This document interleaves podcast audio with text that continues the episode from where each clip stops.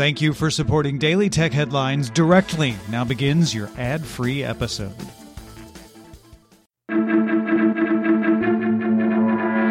These are the Daily Tech Headlines for Tuesday, September 6th, 2022. I'm Jen Cutter. Ireland's Data Protection Commission fined Meta 405 million euros, approximately $402 million, following a two year investigation into the handling of teenagers' data and breaches of GDPR rules. One of the violations including allowing users 13 to 17 years old to set up business accounts, which made user contact information publicly available. Instagram also allegedly made young user profiles public by default. This is the largest fine the DPC has issued against Meta. The company was previously fined 225 million euros, approximately $267 million at the time of the fine, for WhatsApp not properly notifying EU citizens about how data was collected and used. Variety reports Netflix will launch an ad supported tier beginning in November rather than 2023 to launch ahead of the Disney Plus planned ad supported tier in December. Netflix's ad supported tier may launch in the US, France, Germany, Australia, and Canada for between $7 and $9 a month compared to $15.49 for a standard subscription. A spokesperson for Netflix says, We are still in the early days of deciding how to launch a lower price ad supported option and no decisions have been made. In July, Netflix reported a Q2 loss of 1 million subscribers. Earlier this year, Fitbit launched the irregular heart rhythm notifications in the United States, and now over 20 more countries are able to get alerts for any detected atrial fibrillations. The countries include those in the European Union and Canada. Irregular rhythm notifications are available on Fitbit Charge 3, 4, and 5, Inspire 2 and 3, Versa 2, 3, and 4, Sense 1 and 2, and Fitbit Luxe. The Fitbit app must be on iOS 15.5 or higher or Android 12 or higher.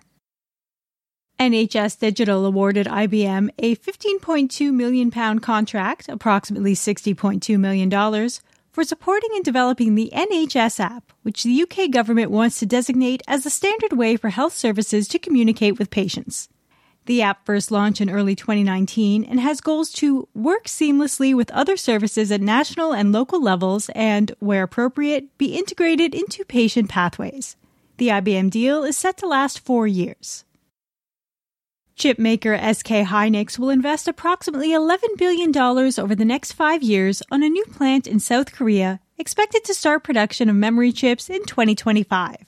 The new fab is a two story building equivalent in size to combining the existing M11 and M12 manufacturing plants. Last month, Korean chip makers reported the first decline in shipments in three years, and SK Hynix says the investment is geared for the next upturn, which it expects in 2025. Vice Chair and Co-Chief Executive Park Jung-ho said the company grew into a global supplier the past 10 years by investing during times of crisis.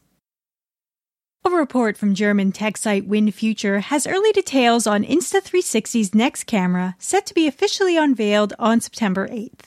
The upcoming X3 360 degree camera appears to have a larger display than its predecessor, the Insta360 One X2. WinFuture says the X3 will have the same 5.7K resolution from the previous gen, though updated image sensors can hit 4K in single lens mode, up from 1440p.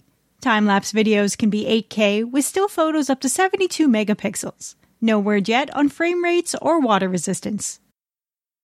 Another report from German tech site WinFuture has details about the upcoming GoPro Hero 11 Black, which will have some similar specs to the Hero 10, like the 1.4 inch front display and 2.27 inch touchscreen on the back. It also sports a wider lens capable of 27 megapixel stills, up from 23. WinFuture says video will be 5.3K at 60 frames per second and 4K at 120 frames per second, along with improved hypersmooth technology. No pricing leaked as of yet.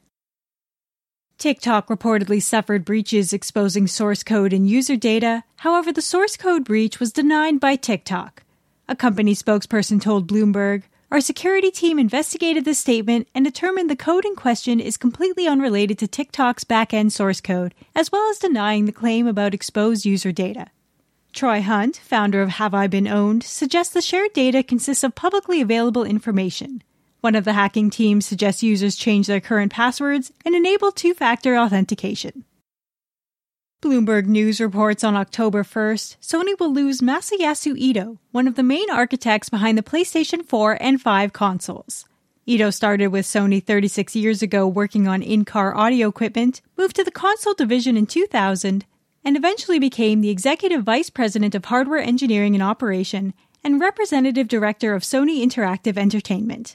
Sony did not reveal any particular info about the departure other than the 60 year old executive is retiring. And a new study published by the Health Communication Journal suggests doom scrolling negatively impacts physical and mental health and creates a vicious cycle.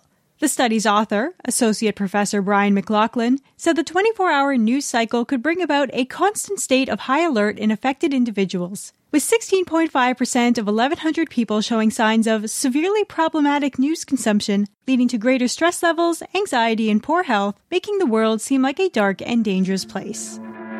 For more discussion on the tech news of the day, subscribe to the Daily Tech News Show at dailytechnewsshow.com, where you can also find the show notes and links to every headline.